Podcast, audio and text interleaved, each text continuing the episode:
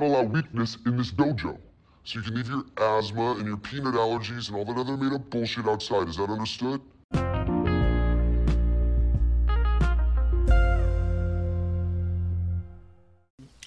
one. Good afternoon, everybody, and welcome to another episode of The Takedown. Before we get started, I want to thank everybody for boosting these streaming numbers. In the last three podcasts, uh, you guys have just made the numbers absolutely incredible, and I super appreciate that. I apologize once again for the little hiatus that I took there for a little bit. Uh, if you aren't getting enough of me, go to baselinetimes.com uh, or on Twitter, go to Baseline MMA. That's mine and Cody Gwynn's uh, MMA podcast. And really quick, just want to shout out Phone Soap. Go to phonesoap.com, use the code TAKEDOWN, and you get 20% off your order. Uh, what is up, John Davis? Hey man, how you doing? Bro, it has been way too long since we had like a, a long conversation. It has. We uh yeah, it's well, we could say 5 years, but I mean, you know, we've talked on the phone and stuff odds and ends here and there, but yeah, it's um it's been way too long. I, I think you brought it up recently, you know, I need to make a trip down south there and uh, see you guys, meet the little girl and have a little bit of fun. Dude, me casa is, is you casa, you know what I'm saying? I know, man. I don't. My Spanish isn't all that good. Uh, I know. That's I'm just gonna. I was just gonna let it be. Dude, did you did you listen like a couple episodes ago? I was I was actually I'm taking like Portuguese lessons and I'm just failing so bad. My teacher's like, my teacher's like, "Yo, buddy, you gotta you gotta actually study this shit." I'm like, eh, I'm trying. so I tried to learn. I thought there'd be more overlap in Portuguese and Spanish Dude, when I was younger, because I had these. Uh, there were two very very gorgeous uh, Brazilian uh, women that went to uh, school with us as, on a foreign exchange program. So I was like, oh man, I'm gonna learn Portuguese. I'm gonna really impress them, you know. And uh, I did not at all. That that was a failure of a of an attempt. Dude, it is so hard, bro, because like it's literally like how you pronounce things. Like Yeah. like your tone dictates what something means.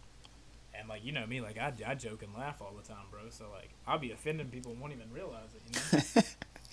Yeah, I, I felt like it sounds stupid, and I'm sure, uh, hopefully, you don't get uh, a bunch of Portuguese speaking fans uh, sl- slamming you because I'm not going to check any comments. But um, it's like it felt like Spanish German in in the way that I was uh, trying to pronounce things. It had that really aggressive pronunciation on a lot of things that, that you get with German as well. So um, I don't know, it just felt really different. Weird. Really But if you do know if you know Spanish, Italian is pretty easy to pick up, and um, French uh, I found um, not overlap necessarily, but it was kind of easy to get into learning some of the stru- uh, sentence structures and stuff. So um, those they're fairly close languages. I guess everything over there, a lot of them Latin uh, languages are pretty similar. I have a friend, uh, Natalie. She's actually been on the podcast. She knows like three or four different languages, bro. And I'm just like, how, bro? Because like, like I was gonna go to college, like, like and major in like creative writing or like English, but like when you really think about, it, like, we barely have a like an actual grasp on the construct of English. Like, you know what I mean? Yeah, well, our language is difficult, man. I've had a lot of people tell me English can be pretty difficult to learn. I've It's- I've taken evolving. Yeah, well, yeah, and it's there. There's so many different dialects where, like, if you go to, uh, whatever, I, remember the I blanked out, but Do you remember the first time we ever met? and You were like, "Motherfucker, you're a hillbilly," and I was like, "What?" yeah, like? Like, Sit, sitting in the van. Yeah, I was like, "This is normal for me." You were like, "God bless." Where are you from? I was so when I got off that plane, I was, I had been on quite the drinking spree. I had a long layover in O'Hare, and uh, yeah, you guys got to meet me in good form. Man, let me tell. So for everybody listening, me and John met back in 2000 and what was it, 15? Yeah, fifteen. Yeah. So back in 2015, we were working for the same company, and we got shipped out to Phoenix, Arizona, uh, as part of like a road crew kind of scenario. And so when I, it was me and my roommate Logan. When we first got off the plane, it was me, Logan, and then we we got with you and then another guy from Ohio. Correct? There was, it was just the four of us. Uh, yeah, because no, the the other guy from Ohio was he was already at the hotel. Um, I don't remember who it was that got got in with us. It- it I think it was a guy from Michigan. Oh yeah, it was Joe. That's Yeah, right. Yeah. I forgot Joe was on that. Yeah. Okay. Yeah. So so dude, I literally, um, like you know, like in airports, like it's a it's the terrible Like it's it's terrible because you don't have any time in between your flights. Like you're like, well, for me and Logan, because we were like rushing from like flight to flight to flight. We had like eight fucking connectors, dude. Um, Oh man. But like I had no time to smoke a cigarette like whatsoever. So like you guys caught me like I was jonesing for a cigarette. Like I was irritable as hell. It was hot as fuck, dude. Like I was just so aggravated. And everyone is like, "Hey, my name, my name's this, and my name's that." And I'm just like, "Hey, what's up, guys? Please don't look at me right now." I got off the plane in jeans, and everyone's like, "You're gonna die." yeah, I remember. I remember walking through the airport in jeans, and everybody's like, "Oh, first time." I was like, "What does that even fucking mean?"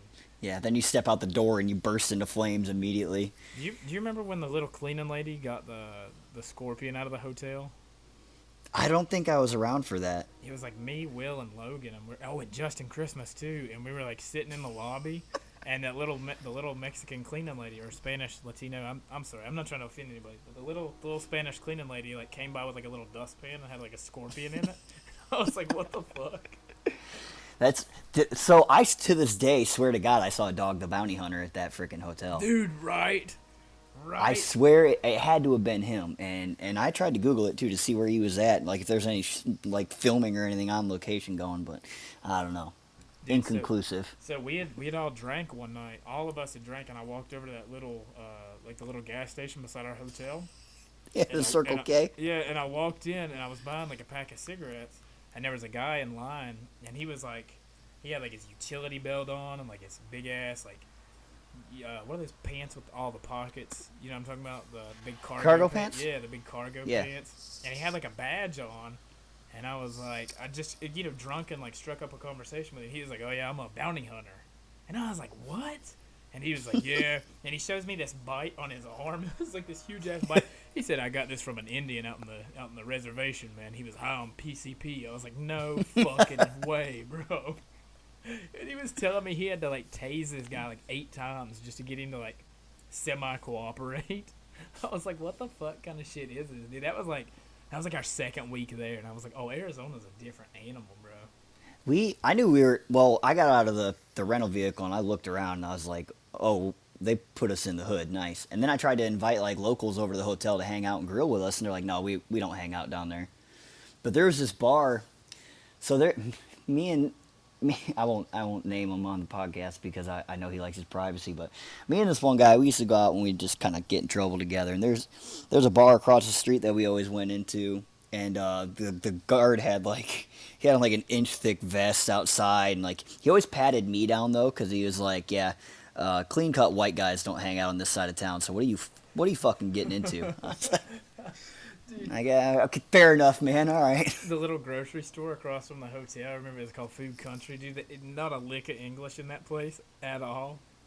Like all Greatest food ever. dude for real. All the food was in Spanish. But damn, it was so good. There, so the place I got my haircut there um, was ran by. Yeah. It was ran by like four Hispanic women, and none of them spoke English. And I, I remember just going in the one day and just saying uh, "guapo," you know, just in my poor Spanish, just like make me handsome. And I, they, dude, they every perfect. They they were incredible. I wish I could remember the the the business's name so I could kind of like shout them out It- and give them a little right plug. there But it was right there beside the, the laundry place and the Domino's, bro. Remember, I just showed him a picture. Yeah. I didn't know how to speak Yeah. any Spanish whatsoever. I just showed him a picture. Yep, Oh, they tried to tell me they they tried to convince me to sh- trim my beard, and I found a picture of me without one, and they go, "Oh no no no, it's, yeah, Oh, it's no. it's all bad. It's bad without this thing, man. I can't do it.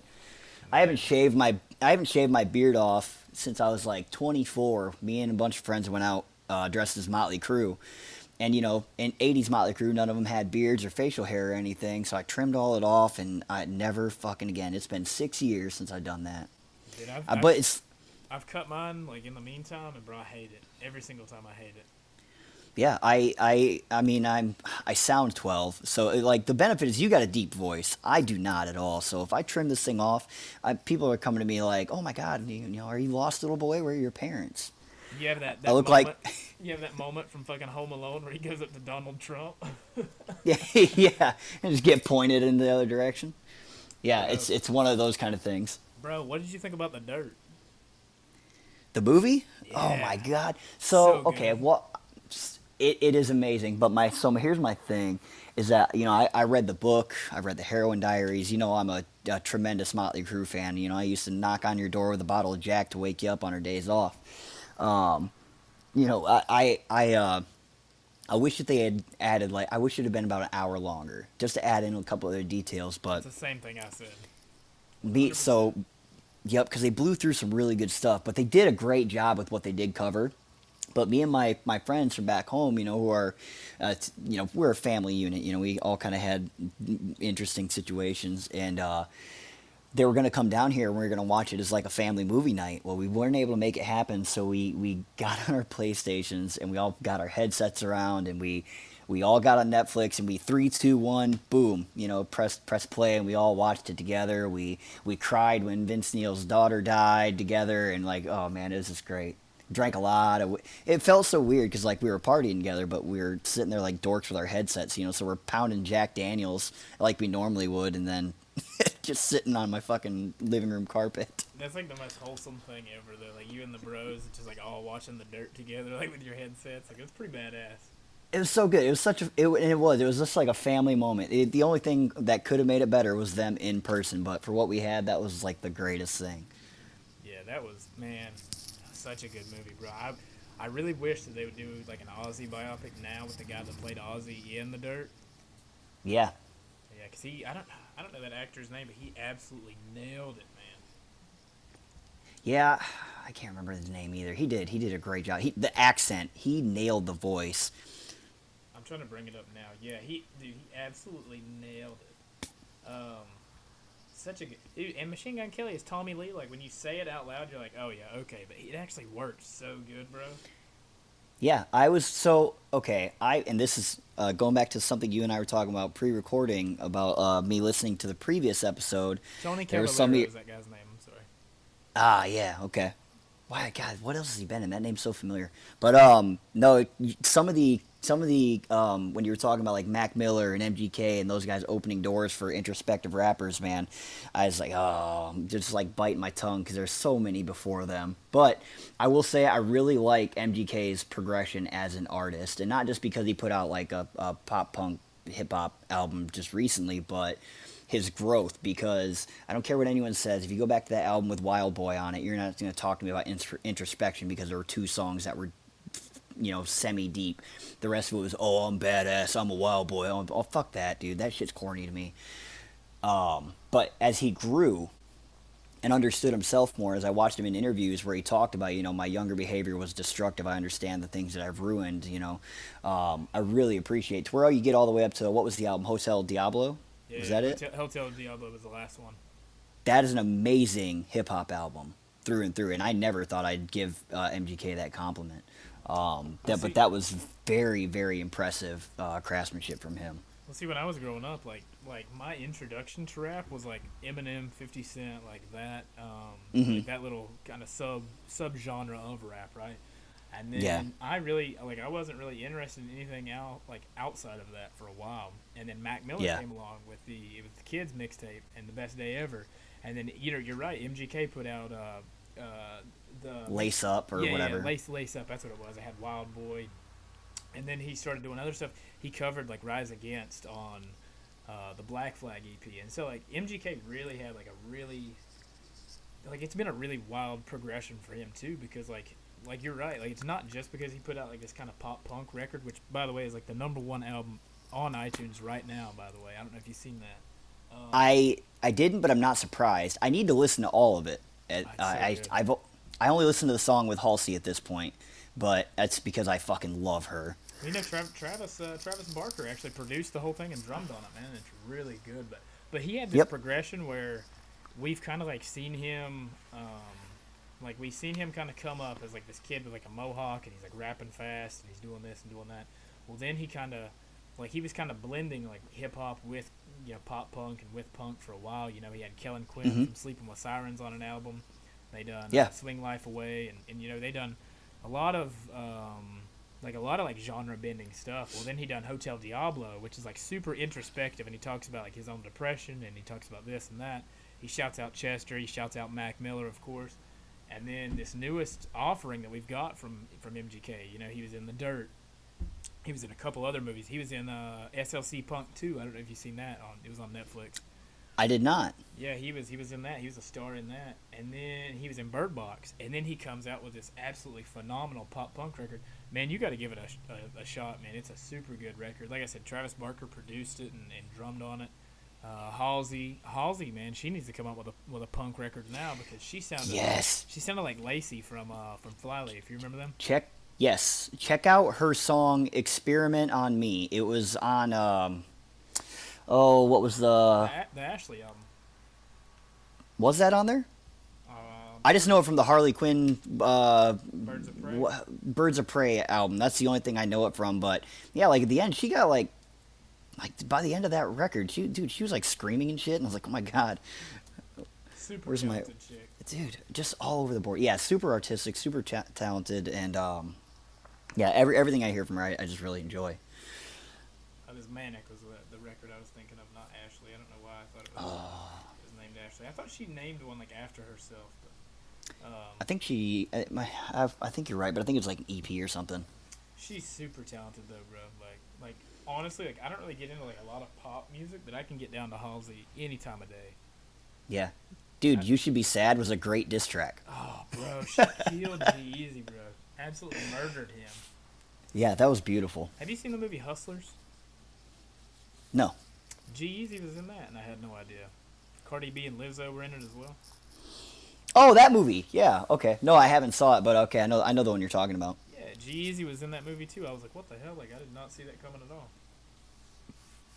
Bro, so you might be one of the first, or if, if you're not the first, you're definitely maybe the second guest that's ever brought notes to the podcast. Uh, yeah, I'm I'm well known for my note taking.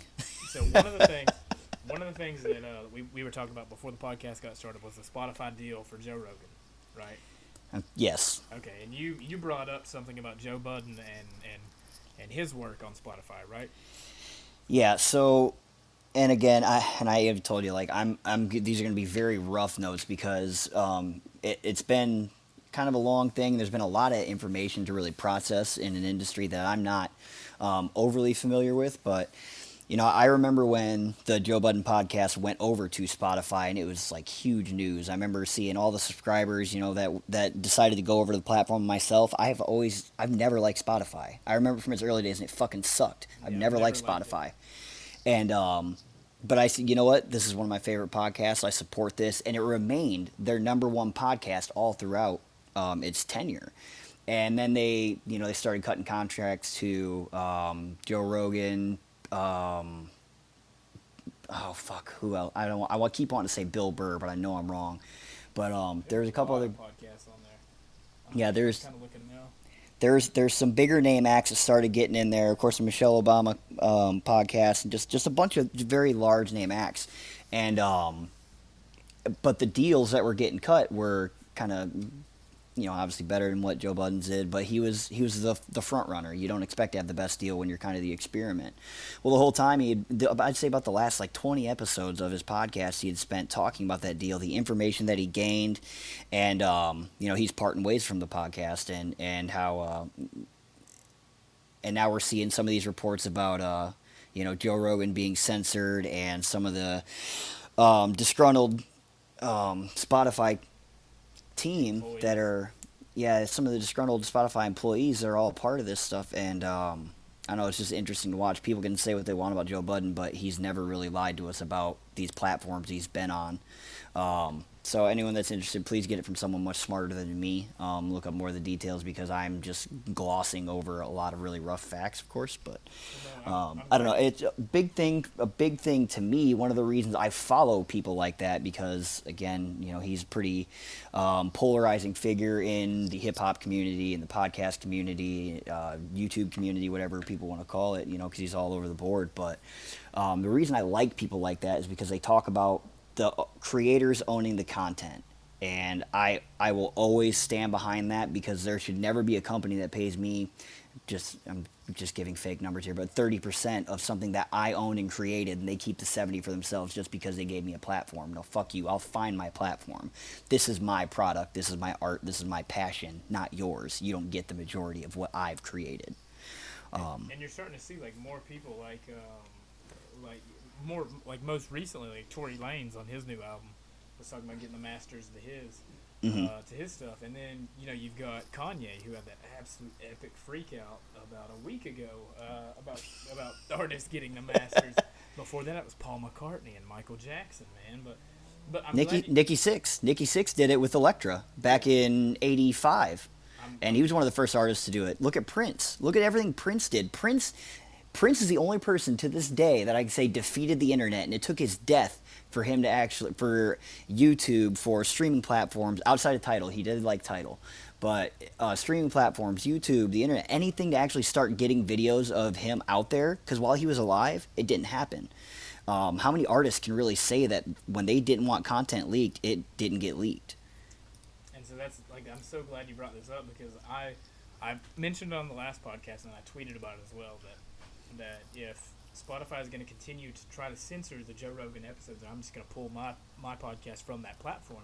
And I I'd say do it. I 100% mean it too. I'm giving them until October the 1st because supposedly October the 1st is when the second rollout of the Joe Rogan episodes, like the Alex Jones, Mikhaila Peterson, all those episodes are going to uh, release, I guess, to Spotify.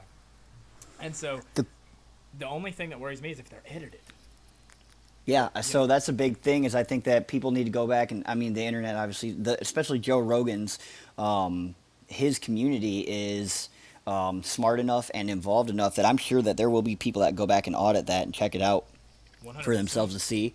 Um, so that's kind of the cool thing about because I, I mean I'm I listen to Joe Rogan's podcast here and there. I, I pick and choose what episodes I listen to just because I only care about certain guests. I'm sure there's a lot of entertaining um, content that I missed out on, but I want to hear the Russell Brands, the Neil deGrasse Tysons, those kinds. You know, I don't I don't need to hear every UFC fighter or you know the same comedian that's been on there a million times. Um, not for any reason other than just I just don't have the attention span for it. But um, for somebody like Joe Rogan with his his platform, that it is amazing um, to see because I think that Spotify is going to feel pressure to to start allowing the artists to be artists because um, when you have a platform as big as Joe Rogan's, the problem is when you bring on somebody with that much pull, um, you now have Yeah. you, you now have somebody to fight back against you. You know, it, it takes a couple. It takes a couple big, big contracts or a couple big acts to maybe tumble before. But once a once a few of them, enough of them, kind of chip away at your foundation, you have to fucking change. The structural damage is there, so you got to fucking rebuild. That's what I was gonna say. Like you're bound to have a scuffle every now and then, but but I mean, there was a lot of episodes that got left out, and that's the thing, man. Is like I started this podcast to give people who normally wouldn't have a platform, uh, like to just give them an extra platform, like an extra outlet, so they can plug. Uh, like like if they have a fight coming up, or so they can plug their like their new podcast, or they can plug their product, or, or even like an OnlyFans or something like that. Like I just I created this Yeah. to give other people, like to give other creators and other artists a platform, and uh, like it wouldn't be right of me to continue using a platform that consistently tears down other like you know what I'm saying like tears down other people's uh, like creativity and so like that's the thing is like like I'm not a huge plug like podcast like at all like I have like I, I do pretty good like number wise and like I do pretty good uh, like like estimated audience like size like I do pretty well but at the same time Yeah. I'm not like a Joe Budden and I'm not like a Joe Rogan I'm not like a, even a Dax Shepard like an armchair uh, expert kind of thing but Yeah. but if more people were to have that mindset where oh I can't support this company because they're doing this then we would see a change within uh, like within these these companies and that's like that's the thing that bothers me is like I'm out here doing this shit for like like I don't want to say like for the good reasons or the right reasons. Like I do this because I truly enjoy it, but like like my ulterior motives when I started this was to help other people, and so it just to me like like if Community. yeah, that's what it is, man. If you're, if I'm in this podcasting community and there's a company that's like kind of chipping away at, at certain people within this community, like I'm not gonna take a stand for that. And that's kind of like what we were talking about before the the podcast got started with like, like where you stand on things. It's like if you feel like something's unjust, like you're supposed to say something about it. So I I made a tweet. I've said it publicly on the podcast. I'm giving it until October the first, and then I'm just gonna see like what plays out. And Yeah. you know, I hate it if you're like a, a Spotify exclusive listener because I'm also on Apple. I'm also on uh, iHeartRadio, Stitcher, Google. I'm I'm on every platform that podcasts can be uh, supported on. So I mean, there's other platforms, but I understand a lot of people like Spotify, but I've never been a fan, bro. No, I remember it back in its early days when it was glitchy and buggy, and I mean, even to this day, I don't like getting in there and, and trying to sit down and make a playlist or anything like that. Well, I take it back. I have created some playlists and like shared them with people, but it's like I, I curated what was on that. I didn't. Oh man, I want to listen to. Uh, uh, we'll just go some shitty early 2000s. Actually, it's not shitty, but like the the Taste of Ink by the Used. I want to Yeah. listen to this. Well, it gives me that, and then it gives me 18 million other songs by bands I don't give a shit about. No, I want to listen to the Used and let me pick it. Yeah, Um, if you if you if you do like the used, it'll give you like eight songs from like the Spill Canvas, one from Jack's Mannequin, like like two from My Billy Talent and all this. Yeah, it's and I'm like, like, come on, this, man. This isn't what I. This is not what I. Dude, so Or or you. Oh, go ahead. Amazon done the same thing. I, I was uh, I got locked out of my Apple uh, Music account whenever I swapped iPhones, and I got locked out for like two weeks. So when you pay for Amazon Prime, it like gives you access to like the Amazon Music or whatever. And Yeah. So I made a playlist on there of just like stuff to get me through like the little two week period until I could like recover my Apple ID or whatever. Yeah. And like that's what they do, bro. Like if you add like, I added um, "Friends in Low Places" by Garth Brooks, and they added like eight more Garth Brooks songs, and I was like, what the hell? So then I, I added I added like two uh, brand new songs, and it gave me the entire newest Bayside album, and I was like, oh, I like Baysides, like it's no biggie, but still, like, what the fuck is that kind of Yeah. that, that mentality? That's like when when U2 put their entire new album on every iPhone. Don't oh, don't you get me fucking started. Dude, that was a you- big old. Did you that's a- experience that? Yeah, it was a big old bonono in my book. That shit was garbage. A- a and what? then a big old bonono. you heard me right. So that pissed me off because well, a I don't like U2. I, I I think that they're garbage. If you're gonna call yourself the Edge, you better fucking rip that guitar a new one. Don't be some lazy hack with a fucking effects pedal. Wait, pause. And you don't you don't like Sunday Bloody Sunday? no. What? So, boot carrying forward, I said what I said. Uh, at, at the time, it was very, it was like hidden on how to delete music off of iTunes at that time, if I remember right. So it's like, I'm stuck with this thing. And then Bono put out his apology that basically summed up to like, hey, I'm sorry you didn't like this quality music I provided you. It's like, fuck you, dude. It's like it's like a chef fixing something, like sh- fixing something with peanuts and giving it to somebody with Yeah. a peanut allergy, and then they say, "Oh, I'm sorry, you're fucking allergic." Yeah, it's like, I'm sorry, I, I, this guy, you don't have good taste. Get out of here. Yeah, fuck you, Bono. Dude, I, I don't I see. I didn't have an iPhone when that happened, but I remember a lot of people were pissed, bro. It's because I Oh. Went back and forth. Like I, dude, for the longest time, I had the BlackBerry. Like even up into like my teenage years, bro. Like no shit. Like I, I love the BlackBerry, bro. the moment I could get rid of my Blackberry, I did. That Dude, thing. dude, when you were a My drug, scroll ball. dude, well, yeah, they were great for that. when you were a drug dealer, bro, you had to have that BlackBerry, bro. And then I, Dude, I I just- upgraded. I upgraded to the Palm Pre, bro. Did you ever have one of those? No, I did not. Dude, I, I went The Palm was good, man. I, I went straight from my uh, BlackBerry with the missing scroll ball and all that other shit. I fucking trashed that thing and went to like the LTG Incredible 2 or whatever the hell it was. That thing was sweet. But eventually, I just I made my way back over to um, an iPhone because I have a I have a Mac. Like I'm just used to their operating system, and ultimately, I don't need all the widgets. I don't need all the customization, and that Yeah. back then was really the big difference. You can just have a clean cut. This is how it performs. This is what it is. Or oh, give me all the frills and fanciness. Like because Apple is you're gonna do what the fuck Apple's layout is. I don't give a fuck about that. Cool, it runs. Battery's great. I don't need widgets and all the fancy frills. And you know me though. I'm I'm a grumpy fucking just give it to me straight kind of guy. Dude, you know what? You know what I've always compared Android to Apple to would be fucking MySpace to Facebook, bro. How you used to be Yeah. able to customize your MySpace profile. Yeah, that's act- yeah, that's a really really good uh that's a really good comparison. Do you sidebar? Do you remember Vampire Freaks? Dude, okay, hold on, hold on, hold on. You Hold do? on. Yeah, yeah, yeah. Hold on a second. So, Uh, nobody does. Yes. dude, so I created an account because remember uh, mindless self-indulgence and uh, like Combichrist and like all these other bands like used to use Vampire Freaks like heavy, bro. So Yeah. I was super young, bro, and I created an account so I could like keep up with like what these artists were doing because back then, bro, like like you were like sticking it to the man if you didn't use MySpace, right? And so a lot of industrial bands weren't using MySpace. So I started this fucking account, right? And like literally like three weeks into me having an account, like eight old dudes messaged me on there. Yeah. And I was like, nope, I'm done. I'll just I'll just get the new album when it comes out, I guess. Yeah. I I will just Google it. Yeah, I I got it because there was just a bunch of uh, goth and emo girls uh, that were on there that I was friends with, and I was like, well, you know, this is this is our platform. MySpace doesn't like us folks, so you know, we'll just go here. And then I stopped using because it was pretty. It, it was kind of lame. It was really lame. It, when you like in retrospect, like it was super lame and it was super predatory too. So I was just. Well, like, I didn't have it. I didn't. Yeah, I didn't have any old men trying to pick me up and scoop me off the streets. So thank goodness. Bro, have you ever been catfished? Uh, I mean, I probably have, but the, I don't. I don't like indulge in a lot of that. Like, I'm. I'm. Well, okay.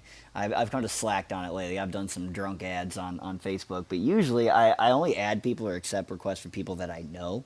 So I've gotten. I, I won't say I've gotten lucky. I've just kind of vetted that stuff out. Like I'll I'll try and do my due diligence. If somebody that looks way too hot for me adds me or something, I'll just uh, look around and see if anything looks fishy on the profile. No pun intended, but.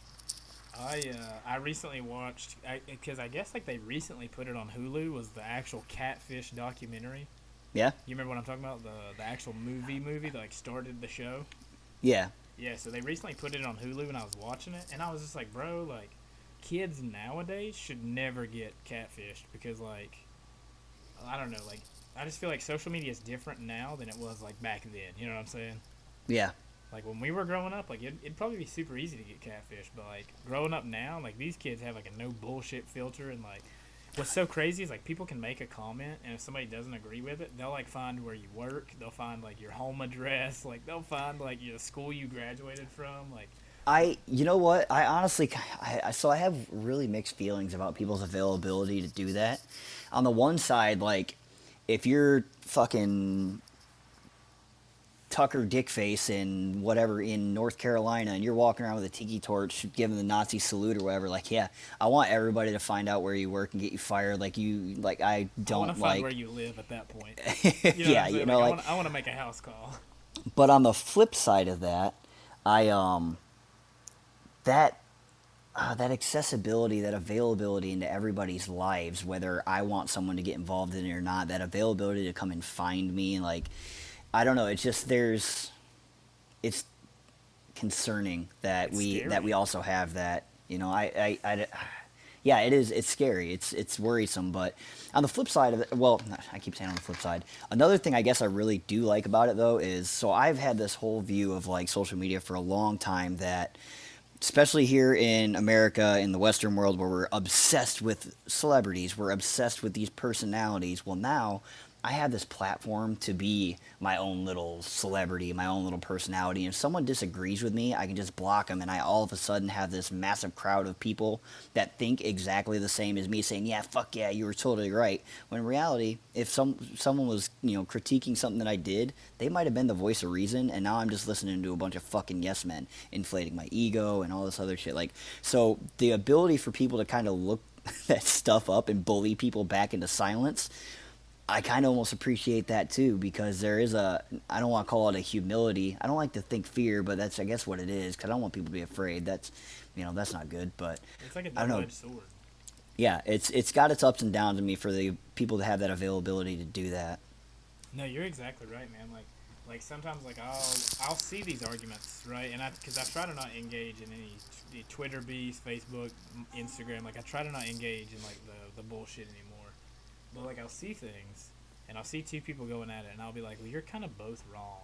But but like that mob mentality, like everybody swarms person B, while praising person A, while person A is just as equally as wrong as person B. You know what I'm saying? Like like Yeah. like last night, like I watching the fights. Like this is probably the best example ever. Like watching the fights. Uh, and then getting on Twitter afterwards, like seeing people disagree about a fight. Uh, a, I like it because like I'm in the fight business, like truthfully, you know what I'm saying? Like I, I have Yeah. a separate podcast just dedicated to fighting, and like I coach MMA. Like, so for me, um, like I like seeing people engaged in like actual conversation about scoring and actually like engaging about uh, like striking or, or or grappling sequences. But when both people are wrong, then you have this kind of thing where like you're right, like it's like a mob mentality. Like yes men will follow one person and just completely shit on the other one. That's what I don't like. It's like on social media, like one person has to be wrong and the other person has to be right. You know what I'm saying? People can't just like have this uh let's agree to disagree kind of mindset. You know what I'm Yeah. saying? Well, it it feeds back into an ego. Like I'm I'm all powerful now because A you can't touch me and B I can just block you. I can mute you. If you don't agree with me and you don't stroke my ego, I can get you right out of here and now I'm that much more powerful because your voice does n- not exist in my universe anymore. Yeah, yeah, I like that. Uh, I kind of like that reasoning. No, you're man.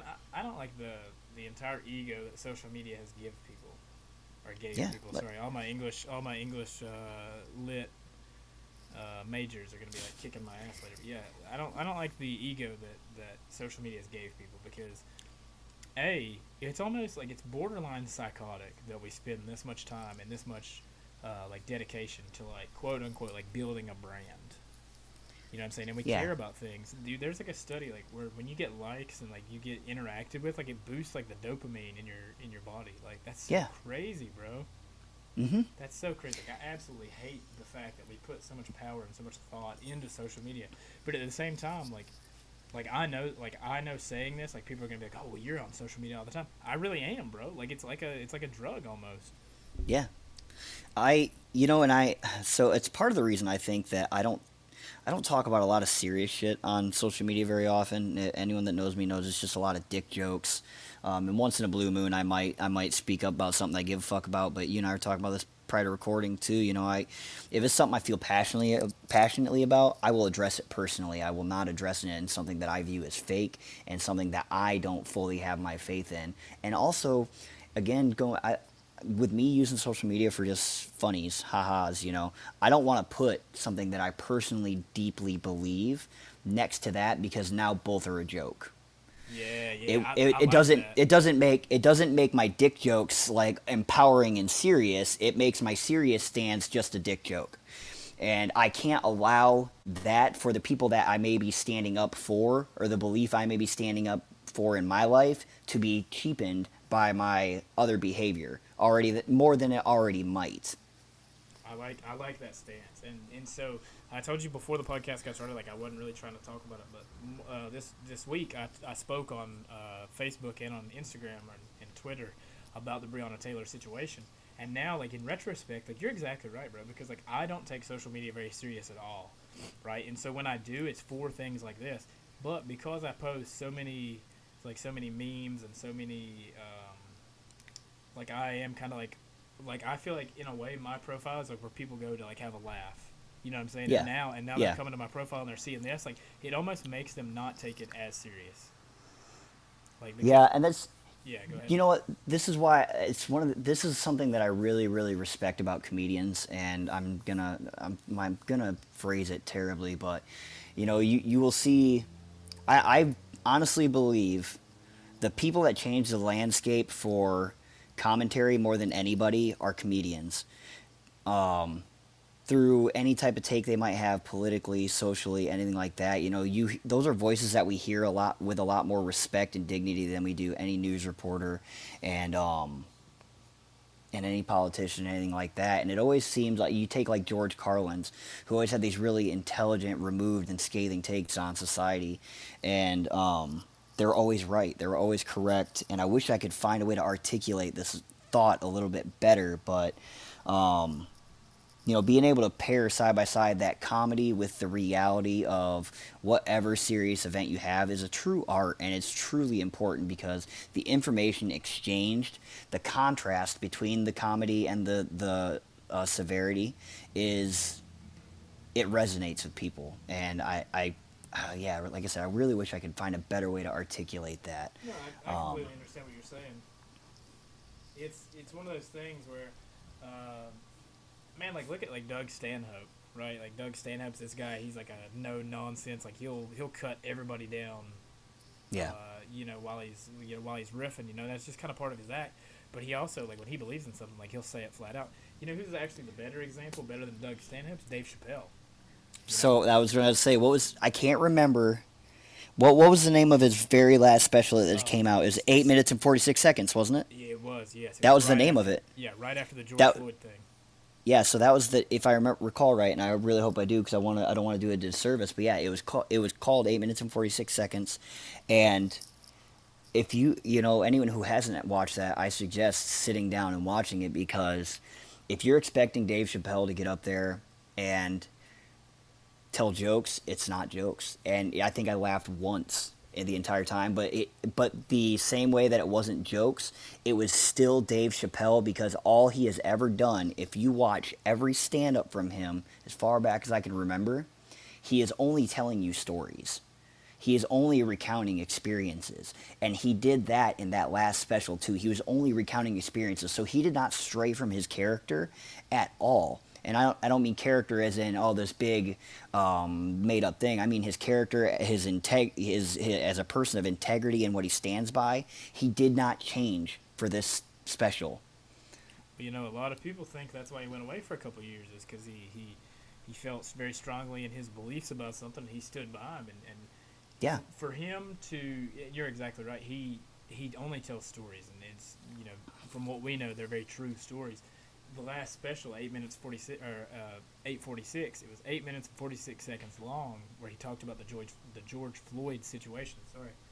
And uh, you're right. Like it, if you've not watched it, like you're doing a disservice to yourself. Like you have to go watch that. But it's it's one of those things. Like we need more voices like that talking Yeah. about these about these matters, and and more people, more people just talking, right? Because like I feel like me and you kind of grew up in this generation where like our parents like talking wasn't um uh like I guess. Uh, it, it, I don't want to say like frowned upon, but it was like different. You know what I'm saying? The communication between my parents as opposed to like me, like just in these couple of generations, like it's, it's mind blowing how much it's changed. So you're you're 95, right? Yes. Okay, so I've found this. I try. I I've I've talked about it for a while now. I've really tried to think about it, and I've noticed the difference in the '90s babies, and it feels like, um, like '94 and up is where a, a shift kind of happens, to where like, I feel like '90s babies were the first generation to start going like, hey, some of that shit that we were taught and learned was kind of fucked up Kind of weird. Yeah. and and it not all but some of us kind of get like i can look back at some shit that i you know the way i behaved late teens things, things i believed and i can look back which i should do you know it's growth as a human but i i can look back and be like no these behaviors were patterns that have been taught to people historically as as okay and you know this is how we should behave and this is how we can treat people and like and, and then you get towards the mid 90s and you find a lot more where they'll talk about um, you know, as they've aged, it's, it's became more okay to talk about your emotions and your mental health and, and, and continue to, you know, oh, hey, wait, he's gay. That's not wrong. Stop calling him the F word. You know, like you, we found a lot of these social changes started happening.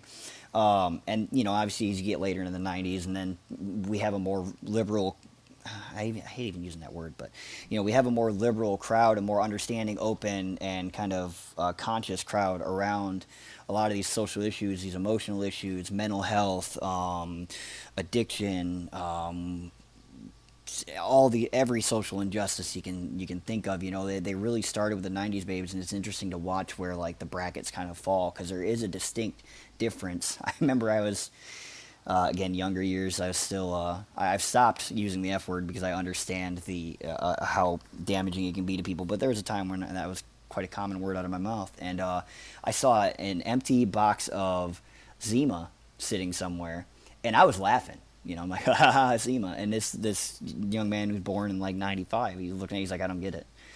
And I was trying to explain to him why Zima's funny, and I realized in that moment, like, oh, yeah, I'm, you know, I'm being a bigot right now. you know, like, I was like, it's from a time when saying the F word was funny. Jeez, oh, Pete's. and, you know, it's like, it, but it, it was like, it clicked with me. I was like, oh, man, I am, like, this is a, a damaging behavior that people would talk about. You know, I'm wrong here. I'm the villain. Well, no, I, I like your stance on this because I'm, I'm honestly under the same impression that. Uh, so, oh, hold on. What year were you born? You're 91? Rude. I'm old enough, young man. Don't you worry about that. Old enough? No. So, no, I'm uh, uh, not, 1990. okay, okay, okay. Yeah, so I'm under the impression that somewhere within the 90s, like whenever we were born, like we did cause like this social shift. I hate saying we, like like there's a fucking movement. But there is like a, a little bit of a social shift where we're learning that like just because we've been taught these behaviors our entire life doesn't mean we have to follow them. And so Yeah. like as a parent now, like I'm learning like I'll say things, bro, and I'm like, oh, that's my dad talking. and it's like kind of funny to me, like funny things that I'll say, and I'm like, oh, that's my dad talking. So like, it's not all bad, but we have been taught a lot of things by these teachers and these, uh, hell, like even celebrities, bro, people in your family, whatever. We've been taught all these weird things, and we're starting to realize, like, hey, not all this is right. Like you, I don't want to say like there's like a uh, like an offensive kind of like culture or whatever, but like you don't want to offend people. Like like I know me, bro. Like I'm I'm like a like I'm low key like a hippie, bro. Like I just Yeah. want everybody to, to I mean I love violence. Like I love MMA, and, and you know what I'm saying. It's like I love Yeah. violence, but but I just want everybody to get along and nobody to fuck with each other. You know what I'm saying? Like Yeah, let's just not be dicks to each other. Let's just try real hard to be cool, you know? Yeah, but then there's like the liberal approach, and I hate using that word too. But there's a liberal approach where they're like, "Oh, cancel this, cancel that, cancel." So I hate cancel culture, but I also I truly hate knowing that sometime in my early life, before I realized like what I know now, like I was using the F word, and like I was offending people. You know what I'm saying? Like so, at least Yeah, we're making like, I- this conscious shift where we understand and we're growing as uh, a society. Yeah, you know, I mean, Go oh, go ahead. Oh, No, but- I'll let you finish yours. but but what I'm saying, like, I hate this liberal culture where they're oh, uh, like like the cancel culture. Like, I absolutely hate that. Or I, Yeah. I even hate the ideology, like oh, orange man bad. You know, when it comes to Trump, and I, I hate talking about politics, but I will say this: I hate the fact that so many people automatic like they hate Donald Trump because everybody else does. You know what I'm saying? Like it's almost like Yeah. like we're in this cancel culture, but we're also like in this bandwagon culture too, where people don't understand why they they dislike people or things. They just automatically, oh, so some guy on Twitter or some guy on Tumblr posted this, so Yeah. I'm gonna follow that ideology. I'll I'll touch that this real short because I don't want to get political either. But just you know, orange orange man bad. I like I and I don't know if it came off when I spoke to you earlier, but I don't like celebrity culture. I don't like our obsession with celebrities. And what did we vote? We voted a celebrity into the White House. What did this celebrity embody though as a personality? Now, people got to understand like he's he's you know an 80s businessman from New York. He's abrasive when he talks. I can deal with that shit. That doesn't matter to me. But what does matter is that he is every joke that other nations have had about Americans being big dumb blowhards. What do we do? We put the embodiment of it. We put a celebrity with a loud mouth as the head of our culture. And it's it's it, it could have been any any any celebrity with a big mouth in there. It's not just a Donald Trump thing. It's literally anything. It, we we we not stereotyped, but we typecast ourselves. I guess I don't know. I, I guess I don't have a good Like word we, for it, like but we fit the bill. yeah, we we proved everyone right essentially. But um, going back, oh, go ahead. Go, go ahead. I was just gonna Well- add on to what you were saying. Like it's it, you're you're hitting the nail on the head. Like we people have this assumption about us, and then like we just continuously make it true. And it's it's not Yeah. only because of Donald Trump, but it's because we have more fast food per capita than anywhere. Like we have more Yeah. fast food. Like our our entire day to day basis revolves around a cell phone and a television, like reality TV, and we're just Luxuries. yeah, we're- We're, Luxuries. just slowly chipping away at what at one point could have been an, uh, um, a civilized and culturized society. We're just slowly chipping away, adding fucking reality TV and Big Macs to the point where you know what I'm saying. Like we're just and not to, Yeah. not to offend anybody, but at the same time, I don't give a fuck. Like if you're just sitting around watching reality TV and you're just eating Big Macs, like you can't say, "Oh, Orange Man bad," because now you're part of the problem. Yeah, you're fat man bad. Like, what are you doing?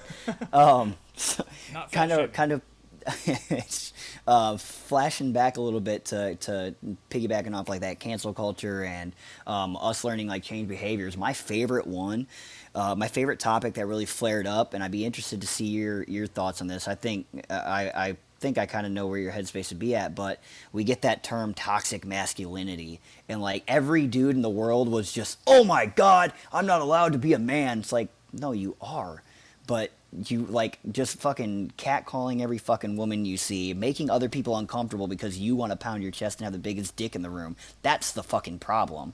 Use your masculinity for good things. Build up a stronger, stronger generation of young men. Lead by example. Lead by courage and integrity, not by trying to impress the boys or trying to smash as much poon as you possibly can just for a conquest thing. Don't damage people in your wake with your masculinity.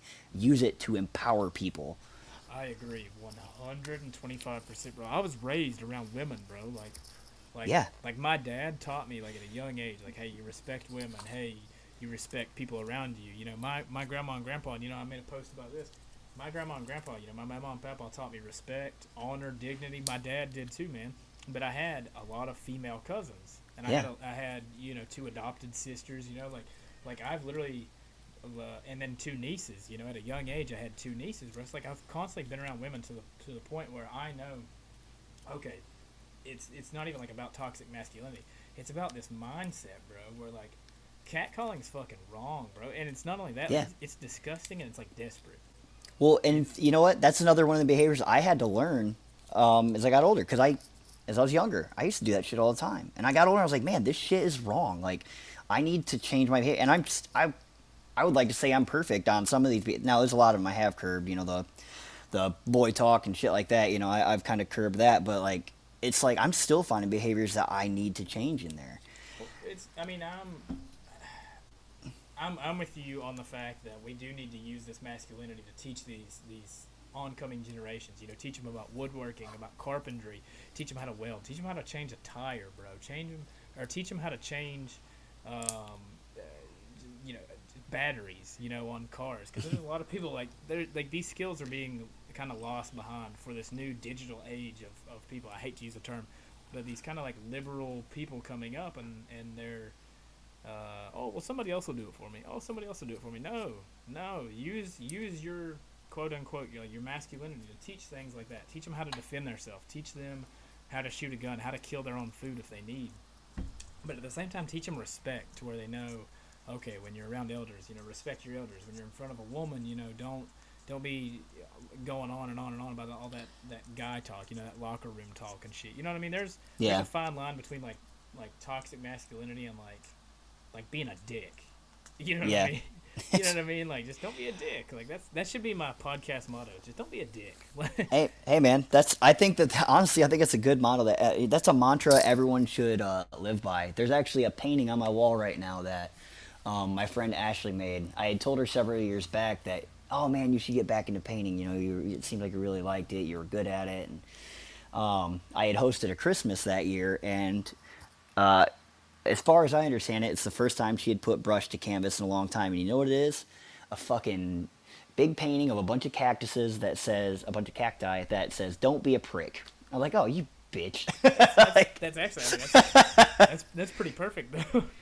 I have to. I look at it every morning when I put on my boots. I put it. I put it intentionally on the wall where I, I, I sit down and put my boots on. So I walk into my day thinking, "Don't be a prick."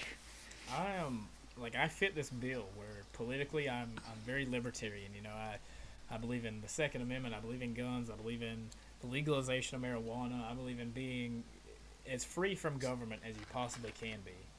Yeah. Um, to the point where I'm almost,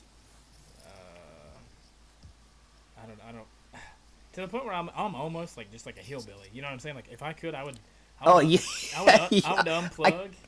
I called you that from the get go, man. Dude, I would I would unplug in a heartbeat, bro. But but I'm also you got to think like I was I was raised by, uh, a I'm like an Appalachian American, bro. I was raised in the Appalachian Mountains, where, in a way, like my way of life, like growing up, it was a little bit slower than like, like I'm in Florida now. You know what I'm saying? Like it's it's a lot Yeah. slower than city life. So I was taught these things like, like, respect for others, and I was taught like like respect for women. You know, I, I was taught that stuff at like an early age, and so Yeah. I, I completely understand when other people weren't raised like that. You know what I'm saying? Because I'm Yeah. from like truly like a different way of life, like to a Yeah. point where Appalachian America is almost like its own little, like its own little country. You know what I mean? Yeah. Like I completely understand, and I don't ever. Like I don't look down on people like that. I just try to say because I'm now in this position where like, you know that J Cole song "Middle Child" where he says I'm little bro and big bro all at once. Like that's that's where I'm at, bro. Like Yeah. at this point in my life, like I am, like I'm little bro and big bro at the same time. So like I use, I use my like stance or like my, uh, like my position, like as a human in this world. Like I'm, I'm not gonna be a dick to you. I'm just gonna try to to help you understand why these things are wrong. And I feel like we need Yeah. like more people doing that, bro. Like don't be scolding people. Don't don't embarrass people in front of everybody. Just take them to the side, bro. Just say, hey, uh, you know that, that shit you're doing whistling at every girl that walks by or you know that's that, that makes them feel uncomfortable bro you got to think of other people or even You know, when people are, are using like derogatory terms, like, "Hey, bro, like, like you don't you wouldn't like that shit about your family or yourself." You know what I'm saying? Like, you just is these conversations that people don't want to have, bro, because I don't know if like they're afraid of confrontation. Like, I love confrontation, bro. Like, truth, like truly, like I love confrontation. But I've been pol- I've been polarizing my whole life. I won't say that I like confrontation, but I definitely don't like. I just don't like going with everything. yeah, I'm, I'm kind, of, I- I- kind of a rebel. Yeah, I just uh, I don't know, man. I just think it's yeah. I mean, you know, some of that's just mentoring. You know, we do need to mentor our our our, our youngers and the people around us. We need to mentor the folks around us too. I just I think we need to use our voices appropriately. and We need to understand how. I guess nothing's gonna change unless we make it. You know? yeah. Dude, people are gonna listen to this episode and be like, "Where's the funnies at?" Yeah, they're gonna. This the most Gonna, they're gonna this the most boring guest in the world. they're gonna listen. They're gonna be like, "Wow, Josh is a fucking hippie. He's a liberal, dude." I hate, I hate the liberal mindset. I hate, I hate. I mean, I don't want to say I hate liberals because I'll probably lose some fans, but I dislike them. Uh, but I'm, I'm just saying, like, treat everybody the way you want to be treated, bro. Like, I'm like, I'm just like an old school hillbilly, like hippie kind of dude, and I'm telling you, just treat everybody right, bro. Like, shit would go so much better if everybody just smoked weed, shot guns, and just chilled. you, know what I'm saying? Or I mean, it a- whiskey, you know? it is it is a pretty simple. Well, it might cause more problems, you know. I won't say the old the old uh, whiskey ain't ever got me in a scuffle or two. Oh man, I've not been in a bar fight in years. Nah. Hey, you got your got your Coors by you? I do, man. I do. Yeah. Hey, let's do a little cheers. We ain't done one of them in, Alright. in quite some years. I'm holding it up to the uh, the computer and. All Boom. right, I cheers. Cheers. Yeah, so I uh I remember, I remember one of my favorite things out in Arizona was you waking me up with that bottle of SoCo or Jack Daniels. I used to tap on your door with it. I remember that was how I'd knock. God. No, you know what? I was just looking at a picture the other day, scrolling through, it, and it sucks because it's so fucking blurry. But this is back when you had the man bun and everything, and you had to check your reflection in every uh, mirror we went past. We uh, it Hold It on. was hold the- on. it- hold on. Pause. Okay. Okay. Good. Good hair care doesn't take any time off, bro. I listen. My hair looks fucking great, and I don't have to double check it at all. I just know it does its thing. Let me tell you, dude, good hair care. Dude, when I had my long hair, oh, bro, bro, it was bad. it was bad, bro. I was constantly messing with it. Oh, I can What's- only imagine. What picture did you find? Was it me and you at the bar, or me and you Yeah, out, out so- in the desert? It was it was the day that me, you, Nadastip, and uh, I think Christmas. We all went to downtown Phoenix, and then we we we watched the baseball practice, and um, and then you and I just ended up wandering around, and then we ended up at that little uh, I think it was like an Italian place, and I wanted to drink, and you weren't 21 yet. But yeah, it was one of them. It was just a good, quick, candid picture, but it was blurry, man. And I, I always look at it because I love that picture. Dude, you gotta This is one of them- bro. I know which one you're talking about. I'll, yeah, I'll, I'll hunt it down. Actually, I think it's probably in my profile pictures. To be honest with you, I could, I could hunt it down pretty quick. After we get off this, I'll I'll, uh, I'll send that over. But I uh, so I I piggybacking off that, I didn't know because I've never used Cleanfeed or anything like that, so I didn't know what to expect. So I'm sitting here like right now on my on my love seat. I'm looking pretty fucking good right now. I didn't know if there'd be like a visible aspect to this, but I'm sitting here like, man, Dude, so I had a female on not too long ago. She's a uh, um, uh, a sex worker uh, who typically does a lot of her business online, and she done she done the exact same thing. She was like, "Oh, I, I was getting everything set up. I was getting ready. I was like, yeah, it, it was just audio. Like, I'm I'm literally in sweatpants right now, bro." It, it makes people more comfortable doing it this way, bro. Like I wanted to do the like the whole video aspect to it, but it just makes people more comfortable just you know knowing that they don't have to get dressed up you know it's just like an hour or so of your time and, and you know oh man. I'm Yeah, I'm even wearing one of my uh so one of my best friends uh growing up well, I shouldn't say, say growing up. My, my, my friend Josh Connick, who is my brother, my lifelong hetero life uh, life mate, his younger brother, um, he so he works out. I mean, like nonstop. The kid's a freaking tank. Um, he does powerlifting competitions, or I believe he still does. Um, and he started up just trying to do his small like clothing line and everything. And uh, I'm wearing his uh, Happy Lifter shirt right now, and it's it is the I don't know what exactly the blend is, but it's the most comfortable freaking shirt I've ever worn in my life. And uh, it, he based the whole brand around you know everything involving lifting is like aggressive and angry and stuff. He's like, dude, he's like, I have fun when I lift. Like I'm happy. So he kind of just based it all around that concept, which sounds kind of hokey, but dude, I love that because back when I used to work, and I need to get back into it. Back when I used to work out all the time, yeah, it wasn't about this big brawny, I need to be alpha bull and aggressive kind of bullshit. Like, no, I had fun, I enjoyed it. So, um, that's my plug there for uh, Ryan Connick and Happy Lifter. If anybody wants some super super comfortable fucking clothing, uh, he's got it locked down. Dude, you're gonna have to send me one. I, I I'm I'm a little bit of the opposite, bro. I I love lifting weights, but for some reason, like I got to get angry before I go in there. You know what I'm saying? I I want to be completely spent by the time I leave. Yeah. And, and it's like the same way with like jujitsu and Muay Thai, bro. Like if I don't leave practice like covered in sweat. And, Well, like, that's a little more well i guess it's not a little more physical but there's fighting there's a uh, there is a I, I, I mean I, I aspect to it. yeah there's i don't want to say like a fight or flight response kicks in but you know you, you got to have going into that where you're actually there's another human element involved i'd imagine um, that you have to have a level of um, not aggression but I don't know. Yeah, you have Like- to tap into something. I, I, I guess I, I'm the idiot here. You're the expert here. I, I No, no, no. shouldn't. What, what you're I trying to, what you're trying to say is is there, because there's another person like you don't want to know that you didn't give it your all. It's kind of like is that what you're getting at? Uh, I guess. I, I mean, I, I, I guess just going back to the to the aggressive side of it. It is um, since there is another person. I think it is a. I think that is a, just a biological reaction for your body to kind of just snap into that um that mode where you might not be mad, Oh, but I you're you have a heightened you have a heightened sense of like um, I don't know. I guess it is like a fight or flight response should kick in, you know, because well, if he grapples me, I need to get out of it, you know. Whereas if I pick up a weight, I just need to lift it. Have you ever seen those videos of like the like the car rolls over and like the little old ladies like pick them up? no, I I'd love to see your fucking Google search history though.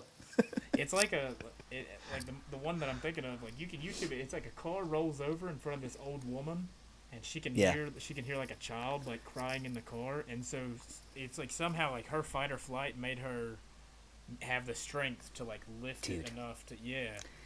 Women are incredible. I uh, yeah. I mean, I yeah, a man would have done that too in, in that, that experience. I don't know, something something about a child crying and, and it being an old lady just resonated with me. Right. Women are incredible. Well, you were raised by your, your grandparents, so you know you, I'm sure you probably have nothing but respect for your grandma. That's I I to this day, uh, my grandma is the most terrifying but loving person that I could ever imagine. We used to call her the Don. Dude, my Oh yeah, grandma- we used to call. My grandma used to get perms all the time, bro. No, my my grandma was kind of like uh, unofficial security at one of the bars in town, and my friends all called her the Don because she would always set up these uh, um, probably less than legal tasks for us to accomplish for her, and she always had alibis for us to get out of them and everything. And I learned. So we used to have this relationship to where like if I if I came into town, this is back when you know I go back to Ludington every summer. I always stopped to see her first. No matter what, no matter what was going on, I would stop in. Grandma, I'm in town. This is my plan, and I tell her exactly what I was doing because she just had me conditioned that way. And she never cared what I was doing, so long as I told her honestly what was up. And when I was younger, I was like, man, my grandma really loves me. She trusts me. And as I got older, I understood that she was up to no good too. So if she knew what I was doing, she could plan her alibi for what she was up to around me. And I, it took me a long time to figure that out. But she was, she was uh, a clever, clever woman. Well, there's kind of like this mindset too, with like like you being completely and brutally honest with her, like about where you were at or like what you were doing. Like she always knew. Like if you called her, like she knew where you were at. You know what I'm saying? Yeah, like if you ever needed and her, she- like she could always. She had an exit strategy for everything. Yeah. Dude, dude, do you not do that? I I have an aspect of it. I won't say that I've got it mastered quite like she did, but I have this really Um, weird fear where like I can't have my back to a door if I'm sitting in like a public restaurant. Oh yeah, yeah. I, I don't know. I, see, I'm trying to think back to how, to like when we'd go out and eat, when we were when we were working together. But I do I'll find I'll actually find really weird obscure spots to sit, partially to fuck with the people I'm with. Like if if I get to pick the seat first, you're gonna come find me. Bro, so but on the, I, I on the found, flip I just side, found that photo of me and you sitting at the bar, and literally, Yeah. I'm I'm sitting like you're sitting fr- like in front of me, and I'm like kind of like to the left side of you. The door Mhm. was to the right, so I could perfectly see the door from where we're sitting. Yeah. Dude, Well, the lay, the layout of that place is kind of a straight line, anyways. Mm-hmm. But yeah, like I, I know what you're talking about because I'll I will do that. Like if if I sit in a booth, I sit in the corner of the booth so I can see, and there's nothing back. You know, there's no way for me to get flanked really. I'm not trying to get like- sopranoed. yeah, like I can see what's happening, so I know exactly what you're talking about. I've I've, I've kind of been that way uh, most of my life. Dude, do you remember that day we got lost in the hood of Phoenix? Remember we had we had the company vehicles, me, you, me, you. Chris, That was that was that day. Yeah, bro, we got lost in the hood, bro. And then I had, and then I had to take. Well, so that was funny because I had told you guys. Because remember, we got them free shirts from wherever the fuck we were at, and then I gave mine to a. I gave mine to that homeless dude, and then we were. um I gave mine to that homeless guy, and then we were walking, and I told you guys, don't follow me. I don't know where I'm going. I'm just going somewhere. Bro, they, and they had uh, the dogs in the cages. Yeah, yeah, and then I so I remember when we left too. We got in the van and I had to take a leak. I remember telling the gossip, dude, I had to pee real bad, and he pulled off and like, it was it, I don't, it wasn't even I don't know what it was, but it was like this little offshoot of the main road, uh, just outside of a gated community. But it linked back up to where you could pull right back out on the main road, and there's nothing there. But he pulled off there, and I remember taking a leak. We got back in, and then Josh pulled into some like cul-de-sac because we thought it was a road, and there were houses with like boarded up windows, and he was freaking out. I'm like, it's fine, we're okay, man. Dude, me and you were just like, yo, dude, it's perfectly fine. And Nadostup's like, bro, what the fuck is this? He yeah, but he was he was panicky about that stuff. He'd never been around that kind of. Dude, Josh was cool, man. I really, I appreciate his attitude now, like being removed. Like Josh Nadostup is like one of the coolest dudes ever, like because he's just so chill. But he just like he relax like all the time. You know what I'm saying? Like he doesn't like. I never I never met. Well, Well, yeah, okay. we yeah. get. I'll, I'll tell you some of them stories off camera, but no, no, or, I, I remember uh, now. But um, no, but he, he like I, I give him this. There, if you ever need money saving tips, that guy is. I've never met anyone so good at saving money other than him. But um, You know what I thought was really cool was like every night him and all of his friends would have like a Skype call too. yeah, yeah. I so I I roomed with him um, towards the end of my time in Phoenix, and it was it was cool in the way that going from like so Joe and I, you know, we were we we would both work like 15, 16 hour days and then we would come back to the hotel and we wouldn't say a word to each other and people would be blown away. They'd be like, "Why don't you guys like each other?" I'm like, "No, man, I just spent 15 hours at work with Joe. Him and I we don't have to say anything." And Joe would like Joe would play video games and I would watch. He'd play, it was usually like uh, The Witcher 3 was big at the time and then uh, one of the Metal Gear games that came out, both series that are awesome. But I would watch those and I'd be watching like Parks and Rec on my computer or catching up on Game of Thrones, and then if we'd go out and get food together, but then like going, um, going in a room with Josh. Josh was, cause like mine and Joe's room is pretty messy. It was you know him and I were just kind of cool with whatever was happening, you know.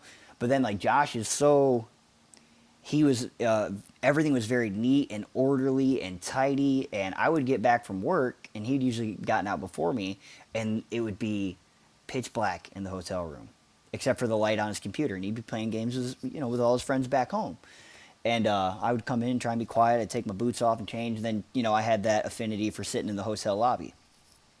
And he would you know he, he would stop and hey man I'm getting some food. You want something? Oh no thank you. No I'm good. And then he just all right cool. And then he would just go right on about his business. You know, um, it was it was an interesting dynamic shift between Josh and Joe in that right that well, I guess some of it was just from like the chaos and untidiness of me and Joe, just to the orderliness and structure that Josh has. Josh was so put together, and Joe was just like, oh, whatever happens, happens. I mean, I, I, I was the same way though. Like I respect, I, I, I pretty low maintenance. Like I could respect whatever people's boundaries were, and like Joe, like my, right now I'm looking around my apartment and it's not like messy, but it definitely, it definitely looks like a single dude lives here. You know. I felt so bad rooming with Logan because Logan worked second shift, and I'd be drunk as fuck walking in there, just waking him up all hours of the night. Oh dude. Yeah, Do you remember when we, we got the little the little thirty dollar grill and put it on the balcony? Vaguely. The California boys. Um, we like, Oh, uh, yeah. I'm trying to think of their names, bro. I'm so bad with names. There was one that was a total piece of shit. So if we don't remember his name, I'm good with it. No, bro. Dude, uh, Eric and uh, gosh, whatever, dude. We bought this little thirty dollar grill from Walmart, and started grilling on the balcony. But the hotel found out and got pissed, bro. I, I so I always think back to that river float. Like if I really think back to like us and that our group of friends and everybody that was that that we all kind of hung around. I think about that river float, and then when me and you got lost in the desert, and uh, because I was looking for a cactus, man, I wanted to take a picture. Uh, I wanted to take a picture with a cactus for my sister because I knew that it's like she wanted a picture of like a real deal fucking cactus and how big they were was so and then dude uh, gigantic and then you and then uh, i remember we went back down by the river with everybody and then somebody upriver had like they had fucking ate shit on the rapids that we had ate shit on and uh, Oh. all their beer all their beer floated downriver, and we snagged it all up and refilled our coolers and took the fuck back off Dude, so for anybody listening, in Phoenix, there's a, there's a the Salt River, right? How many miles? Yeah, is it, bro? It's like yeah. four miles. i don't remember but i know there were three rapids and the third one beat the shit out of us I'm pretty sure there was like a little like a little sign that like it was like tubes this way, kayaks this way, and I'm pretty sure we went down the kayak side. But everybody followed us, so when me and John wiped out at the bottom, like me and John, like our entire friend group wiped out after you know we shouldn't have went this way. Everybody followed us. So me, and John, uh, there's a six foot tall guy named Justin Christmas. Like we're all standing in the middle of this river, just catching everybody's beers, putting them in our cooler. Me and Justin got a pack of unopened Pringles, bro. Do you remember that? Yeah, so I'm going to interject here because I, I want to tell this before we talk about getting back to everybody else.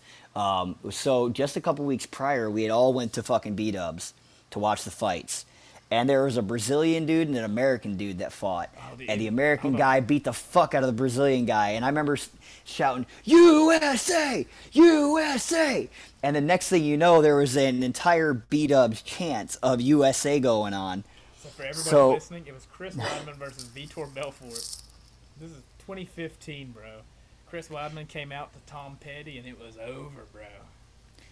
Yeah, it was amazing. It's so while, when we were trying to find our way back to the group, um, while we walked through the desert and they just kind of casually kept floating on, we started. I, I, I, it was either, it was either me or it was um, one of the guys still floating. Uh, I, I can't remember his damn name. Lee. I think it was Lee Schofter. Somebody was shouting from one of the two of us was shouting USA, and then they echolocated it back to us, and that's how we found each other. Oh man, dude, we were so drunk on that river, bro. Dude, Christmas had like second degree burns from the the sun, bro.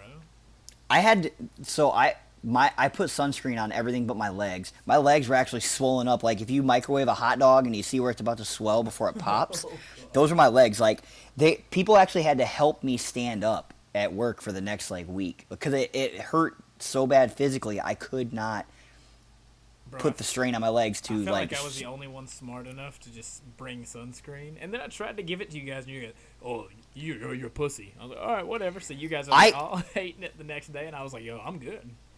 I wore it. I wore it everywhere but my legs, but I didn't reapply it. Was my pro? I you know in my head I put it on once. It's waterproof. Okay, it's good. It's Yeah. not doing its job at this point. I had shorts with pockets, bro, and I literally I just put my sunscreen in my pocket. I left my phone uh, because you took the picture of us at the cactus. I left my phone in the van, dude. Yeah, I wanted I wanted to take pictures of like everything. I brought like a pack of cigarettes and like sunscreen, and that was it. We, we peed. We peed on that cactus before we took a photo of it.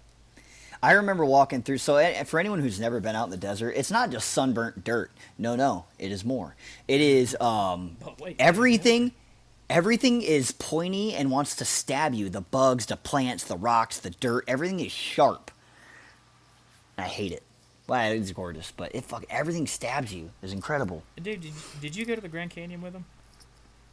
Uh, I did the second trip to the Grand Canyon. Bro, we got drunk and missed the first one, then didn't we? Because they I was left- work They left when early they- in the morning. the first time they went, um, I worked for second shift, or I worked on second shift, so I didn't get a chance to go. Everyone left before I was able to. The second time around, it was like me, Andrew Weber, um, me, Andrew Weber, um, Justin, uh, Will, and God, why am I forgetting his name? Uh, Isaac. And uh, we all went. So it was we we stopped in Flagstaff before uh, on our way there, and we had well, except for Justin. Justin was obviously responsible. He doesn't drink as often as we did, but you know, we were drinking and we stopped in uh, Flagstaff. And we were drinking some more and having a good time. Well, we are trying to get back to the vehicle, and I, uh, I said, "Hey, man, I got to take a leak." And I saw this gigantic hotel. I think it was the Monte Cristo Hotel. I said, "I'm gonna go in there and take a leak real fast. I'll meet you guys." Keep in mind, I'm in like some basketball shorts, a Motley Crue shirt, and you know, covered in tattoos. And I, I walk in, I take a leak, and I see this little like stairs that kind of descend down, and it's like this dark, dimly lit room. I go down there, and it's styled like an old speakeasy, and I'm like, sweet. So I, forgetting that there's you know a group of people waiting on me, I just go to the bar and I get an old fashioned. And then these uh, two very attractive uh, mid women in their mid 40s started talking to me because uh, they heard me order an old fashioned, and they did not expect me to look like I did and be as polite and uh, order what I was ordering. So I'm talking to them, and they send Isaac in to get me because, of course, Isaac's big, tough, strong. He can just carry me out if I say no. Well, Isaac saw what I was doing, and he goes, "Oh yeah, I can stay for a drink." And then they send freaking Andrew Weber in, who's like a uh, he's a big puppy dog, you know, and he comes in. And he's like, "Hey guys, come on! You know, we we, we, we got to get going." And me and Isaac are like, "Oh, come on, just have a drink with us, Andrew." Wait, and he's pause, like, "Oh, pause. Andrew's like, Andrew's like half Canadian, so like he's automatically he's a hardcore drinker, bro. He's never gonna Yeah. turn down a drink. He never and he never had tequila until hanging out with me. Fun fact. So there's another story there, but that's, that's a long one. But we so he's like, oh shucks, okay guys, and then so he stayed down there and drank with us. And then Will sent, came in there, and uh, Will at the time was still like 20 or 19 or something. And we're like, Will, get out of here. You're a minor. You can't hang out in here. And he, okay. And then finally Justin came in and was like, hey, I'm gonna leave you guys in here if you don't get the fuck out. And we're like, yes, sir. Because we knew Justin wasn't bullshitting. He didn't give a fuck. Man, we I'll pounded our drinks and we were we're, we're out. We're good. It sucked for me and Will because we were we were so much younger than everybody else. We just had to depend on you guys to buy us drinks. But me and Will, uh, we were like the designated drivers for, for one weekend in uh, in Mesa or whatever. Everybody went out partying, dude. Me and Will went and posted up at this pizza shop, dude, and we literally ate like two pizzas by ourselves and just hung out. So everyone else came to find us at the end of the night, drunk as fuck, dude. And they're all like, "Oh, I'm hungry. I'm hungry." And by that time, dude, it was like one one thirty a.m. I was tired. I was like absolutely full. And dude, I ain't gonna lie, I had to take a shit. And I was like, "Yo, nobody's stopping to get food. I've got to go back to this hotel right now. You guys are just gonna have to suck it up and eat out of the vending machine." Dude, I, I had Yeah. to go, bro. When you gotta go, you gotta go, dude. Hey man, nature calls. Dude, when you gotta go, you gotta Yeah. go. No, I got to make my way down there and come see you guys one of these days. I, I, I know I'm. I mean, ask anyone that knows me though. I'm really, really bad about that shit. I, I just, I need to just take the time and do it. I'm bad about disconnecting and get myself away from work and not working. Um, I mean, even while we've been on this, on this, I've actually checked my email a couple times to see if there's any any action going on or anything I need to follow up on. So it's something I need to get better at. But you know, I, I definitely need fuck because we need more more of these uh, more of these memories and moments. Dude, for real, man. Justin has his own little farm, man, and I'm not too far behind him, bro. You're gonna have to come down and hang with us. You know, every time I go back home, I feel like I'm always helping somebody, like either uh, take care of some hogs or build a hog feeder or something like, which is great because you know I, I, I, um, I don't, I can't take too many days off without going nuts, anyways. So it's always cool. It's always little stuff, but it keeps me busy. But I am so. I mean, I guess getting back on track here because these listeners are gonna be like, "What are these two idiots talking Oh, about?" dude, I'm really good at this, dude. I just bounce around. like yeah it's like these two are just jerking each other off now like what's happening um i mean I, so i'm going through my notes which again i'm terrible at taking notes uh, but i got i based these notes around that last episode i listened to man and uh me and me and one of my old friends, Jameis, man. So I'm I'm glad you brought notes. What do you got for me? so you know we already it's kind of cool we fell into uh, i touched on the spotify thing poorly Was that was that Um, you just uh like scribbling? yeah I, I'm scratching it off or else i get yeah, lost dude. all right Dude, creators owning the bonus- content bonus so here's a cool for you for actually writing it down and not typing it, bro. so here's here's I'm old school, baby. That's what I got. So uh, a funny thing is though, uh, '90s babies and their behavior was on my list, but we kind of naturally fell into that, which is pretty cool. Um, you know, you said you wanted to talk about music a little bit, and I had music and then like me, uh, men's mental health. Because when I heard you guys start talking about some of that stuff on the last podcast, like that's I can't talk about sports very much. I'm not very political. I can't talk about politics very long. Men's mental health, uh, that's like that's something that I I can be passionate. About. Well, mental health generally, but in general, like that's something I, I am passionate about that I do take seriously. And then music, of course. I mean, you guys get to see shitty videos of me noodling around on my guitar all the time. So. Oh, dude, I, I feel bad for you because you get the, the very shitty videos of me messing with the guitar. oh shit. Man, no, men's mental health is one of those things, bro, where like I try to talk about it as much as possible because not a lot of people are or the people that, that have these huge platforms, like they just don't give that a platform, man. So that's like I don't take offense to it, but like I just kind of take it upon myself to like throw it out there. And like you've seen my posts, bro, over the years. Like, hey, if anybody needs help, if anybody needs to talk, if anybody if anybody needs it, you know, I'm here. Like I You- I don't want to say like I take pride in that, but like I kind of do because like I've had a lot of really introspective conversations with people who like I would never imagine would come to me for like their kind of mental uh, like the, the mental struggles that they go through, bro. And it just makes me feel like I'm doing like what I should be if people are coming to you know what I'm saying? Yeah, it. You know, it's. I, I do like that. There's been a shift in the tone about it. Um, even just um, kind of going around even to like men being abuse abuse victims and things like that too. But sticking with the mental health part of it, it is. Um, it has started to become more of a conversation um, uh, globally. When I say globally, I don't mean worldwide, but globally as far as like big picture, you know. Um, and I think I think one of the I don't know. I, I I think one of the big things to me um, is that under, understanding the. Uh, oh, we need to just cut this whole fucking part where I'm blanking No, out. no, go no, ahead, go ahead and carry it because I'm I'm not uh I'm not piecing it well together in my head currently. I I think that when it comes to like men's mental health, like I think the toxic masculinity kind of gets in the way, but I also think that like uh, I think the discussion around that helps it. yeah, yeah, yeah, that's yeah. I think it does too. because I have an outlet now other than violence and anger to get it out. And again, I you know when I say violence, I'm not thinking like competitive, you know, any type of MMA things. I like I don't have to go. Oh yeah, you said something about this. Well, I'm gonna kick your ass now. No, I can actually talk about things now. I understand that my words carry more weight than they previously were thought to.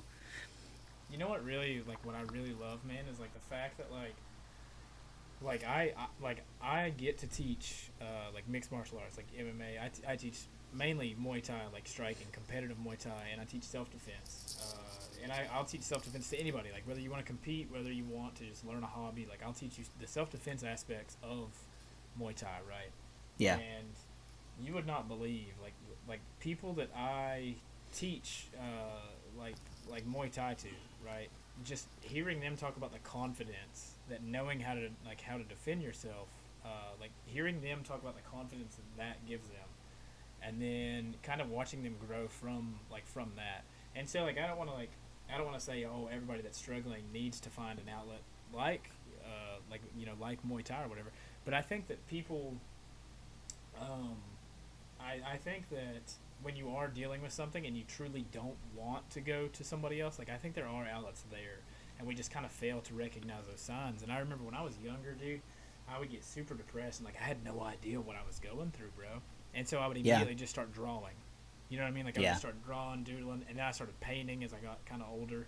Um, and then that's actually kind of how I found like MMA. Like I've, I've told this story like a hundred times. Like I had a friend that was working for a promoter in West Virginia, and they just last minute needed somebody to fight, and that's like honestly like how I got into MMA. Like my dad had been into it my entire life, but I never thought, oh hey, I'm gonna go compete. Like you know what I mean? But uh, I found that, and then I realized like this is my stress reliever. Like this is my um, like this is my like uh, like therapy. I guess you know what I mean. Yeah. And so like when it comes to like men's mental health, like we we typically fall into this pattern where we don't want to talk about things, and then we start we immediately go straight to our outlet. right? And we think that because we are exercising these demons like through our outlet, that it's like all said and done. And like that's that's one of those conversations that I've been wanting to have for a while, but like you just you can't just bring it up organically. You know what I mean? But like, you kind of like, or I'm sorry, you have to bring it up organically. You can't just force that into a conversation. And and with me and you talking, like it kind of did come up organically, uh, because there are a lot of people like within the MMA community or even within the music community who don't want to talk about these things because they just don't know how, bro. Like that's like the biggest thing is people don't know how to to confront these demons or how to talk about these things. So they use their outlet and then what happens is like we have artists like Mac Miller, bro. Like I'm gonna use Mac Miller because Mac Miller's my all-time favorite artist. Mac Miller didn't really talk about his demons. He he wrote about them. You know what I'm saying? And he rapped about it. Yeah. He, he performed these songs, and in turn, like that was his therapy. But you always, man, you always, always need something So more than that to fall back on, so you can truly you exercise. you need you need a human connection and so it's funny okay go i'll i'll end up in artist but i'm going to rewind back uh, to phoenix again so while i was out there in phoenix a friend of mine back home um, he had passed away he shot himself uh, by a river and uh, you know there's always people talking oh man he was always so happy and funny. And someone said eventually someone made the mistake of saying well i don't know if it's a mistake or not but they made the mistake of saying it to me and i said no he wasn't fucking happy and that's why we're here. Because we don't listen to people when they speak. We don't pay attention to people when We they speak. because so he i justin woods was a incredible young man i won't claim to be his best buddy or anything like that he was someone who I genuinely enjoyed. We were friends. We always had a great time together. We were actually going to try to start up a band the next time I was back home. Him and I were always kind of collaborating on things um, a little bit together. But you know, he his unfortunate passing had happened, and somebody said that you know, oh, he was always so happy, and it came just came out naturally. No, he wasn't fucking happy, and that's why we're here. And that has always resonated with me when I think about look at your the the the last video posted of Chester Bennington before he died was him with Oh, his family concert? having it no him having a game night with his family laughing smiling having a fucking blast having what appeared to be the time of his life with his loved ones Chris Farley's last words to um, a prostitute he had spent the night with were "Don't leave me." Before he died, his last words on this earth were "Don't leave me." Robin Williams, always funny and laughing, right? No, he always strived for that connection, but ultimately it was never there. We use humor and we we use this humor as a um, not a def- not a defense mechanism, but a, a disarming kind of technique to help to help lower everyone else's defenses. So maybe I can use this as a bonding agent to be in and with someone. You know, I I, I tend to. We can talk about musicians all we want. A lot of people get into the music industry not understanding how, how much you're going to be abused and wrecked and sad. But I like to look at comedians more than anything because if you if you go to depression in the uh, in the comedy industry, it is rampant. It's everywhere. It's right there in front of our faces, and it's all people that are smiling and laughing. And it's because that's what we human beings use as a bonding agent. Is that laughter? Is that jokes? Is that um, that soft sensitivity to things, that intelligence that gets put out there, and we, we always overlook them people that that have. I, I can even say in my own life with my own struggles, I I'm not anymore. I'm a I'm very much a Red Foreman character. I'm a grumpy fucking old man, and I embrace it. I love it. But there there used to be parties where I would walk room to room, and crowds would follow me. Not because I begged them to or I wanted them to, but I was very charismatic and I was very um, eccentric in a way that people wanted to follow it. I, I used to always kind of liken it to like a Russell Brand kind of um, eccentricity where it's like, this is interesting and I want to be around it. I don't like being center of attention, but there's a lot of people that will tell you that adamantly, I love attention. I fucking hate it. I don't want you to focus on me. Um, but that, that charm and that humor and that wit was a was me seeking to be understood and loved and cared for because that's all I ever wanted. Um, and and we yeah we do miss those signs with people. You know we don't pay attention. We see the joke, we see the dots connect, and we see the laughter and the smile that comes with it, but we're not paying attention to the root and the why and the where it all comes from. And I think that's what really damages people. Now, obviously, you can't be held to account for people that don't uh, that maybe do mask it or don't show it or don't seek help. Like those are all issues, but that's those are the people that we need to we need to to lean on and put our thumb on a little bit. Like, listen, man, I love you. I want you to get help, but you need to you need to come back with me. Because more often than not, you'll also find that those people they might be resistant at first, but they do appreciate it, and they will eventually start talking about things. Um, so it's also we, you know, people will tap dance around. Um, they'll tap dance around those rough conversations with people. Sometimes you just gotta come out and say it, man. Hey, something don't seem right lately. What's going on with you? Are you all right? Or if you know somebody's going through a really hard time, or maybe they got a loved one going through a hard time, don't ask how their loved one's doing. Ask how they're doing. And Their loved one, you, you know how their loved one's doing. How are you doing? and to piggyback on what you're saying, like, like it, I mean, you're you're exactly right. You're hitting the nail on the head. The people that that we don't, um, like, we maybe don't check on are the people who are laughing are smiling. You know what I mean? It's it's because they they put up this front, and as humans, we see this this front, but we don't realize it's a front. It's a cry for help. It's not even a front. It's a cry for help. Like I'm, I'm pleading. This is this is the only way I know how to connect to you. Please hear me. Yeah, man. I uh, I agree with you 100, percent man. It's it's one of those things where like we have to we have to figure out how to have these conversations with people, and then actually You just have them. Yeah, and That's then, it. That's what I'm saying, and then actually have them. Like it's it's one thing like telling like your buddies. Like if I was to tell you, oh hey man, I think uh, Joe Bob's like really struggling, then I know for sure you would tell me, why the fuck you telling me? Like talk to him. Yeah. You know what I'm saying? So you know what? I fucking hate that shit. So there's I've had a couple people do that, and I know that their intentions are good, but I hate. I've had people go, "Hey man, I think so and so's going through a hard time. You saw their post." And I'll just reply back, I haven't, but you fucking have. So you need to reach out to them when you see it because it might be too late by the time I see it. And then obviously I'll act on it. But That's it's like I want them. Yeah, and it's it's like I I and I feel bad when they're like, "Whoa, man, I was just trying to," because it's like I'm being heavy on them, but at the same time, something's already heavy on somebody else. Save them. Yeah. It doesn't matter if you got a relationship or not. If I see a stranger struggling, I'm gonna talk to him. It, it's it's one of the things that that's why I say you know you you said you know we got to figure out how to have a conversation. Guess what? You just fucking have it. It ain't gonna be. It's not gonna be comfortable, and it, it might not go anywhere. But you know what? You reach out and you fucking have the conversation. Well, no, no, no. You see I'm- something wrong, you address it, man. You help. I'm That's saying- what we do. I'm saying figure out how to how to have the conversation, like whether you got to do it in person, over the phone, uh, even. Oh, yeah, okay. But, still, like you have to have it. Like figure Yeah. out how you're how you can reach this person and get their attention for 10, 20 minutes, however long you need, and then have the conversation. Because it, that's the only way that we're gonna we're gonna get through this, and that's me and you were talking earlier about toxic masculinity. You know, we we did grow up in a generation where all the people, all the people we looked up to, you know, the Robert De Niro's, um, you know, the the Ray Liotta's, and, and you know the Al Pacinos. Like these are like tough guys. You know yeah, saying? you weren't allowed to be vulnerable. the Sylvester Stallones. Yeah, man. Like like we see these people, and, and you're like, oh, we, I, I have to be like them. You know what I mean? I'll You- I'll I'll I'll put it like this, and I've I've used this a lot of times. It's it's kind of a shitty analogy, but I I think it's um maybe not even an analogy, maybe it's a metaphor. I don't know. My yeah, my my English literature people are like you fucking moron, but it's so we always talk. Everyone talks about armor. Man, I've I got this armor. I put up these walls, and you know I'm tough. Fuck you. Those are all synthetic, man-made things. You know what the real deal is? Fucking thick skin. You fucking get over it, man. You well, get over it's wrong terminology, especially for this topic. But like everyone talks about all these things that they hide behind. Armor, you're hiding behind something. Walls, you're hiding behind something. Let it down. I never felt stronger until the day I let all that shit go and I opened up about who I was and what I've been through and what's going on. Those are the days that I felt free.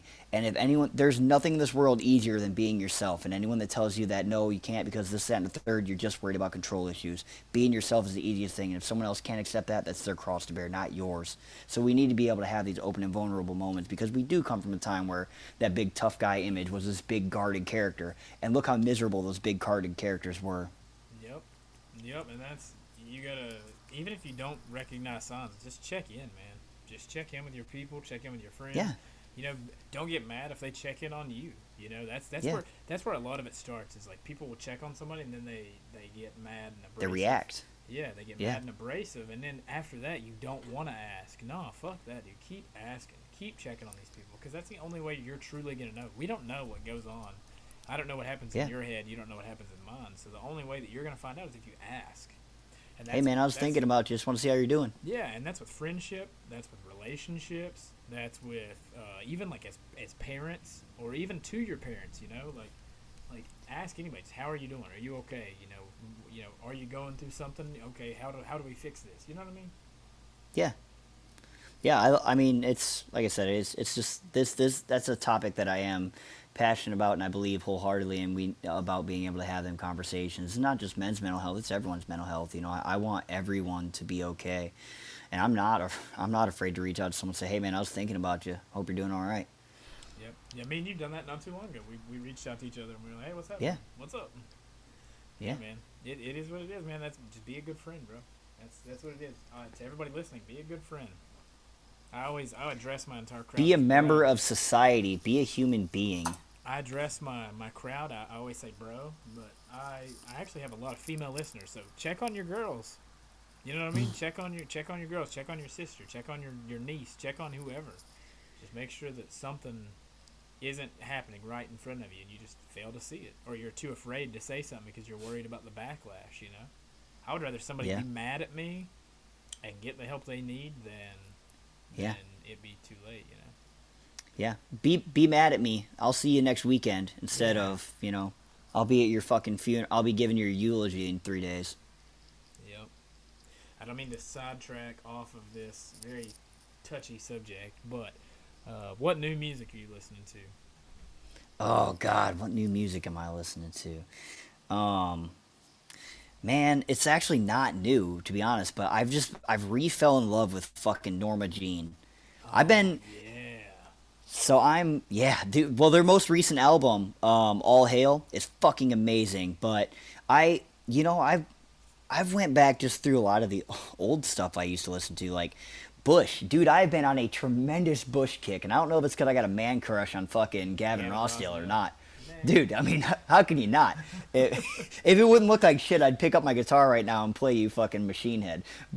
But, but no, I I just been going back through a lot of older stuff like that. Like if I'm really looking at anything that's like relatively new, is I do have the uh, you know I've I've got the new Machine Gun Kelly album on there.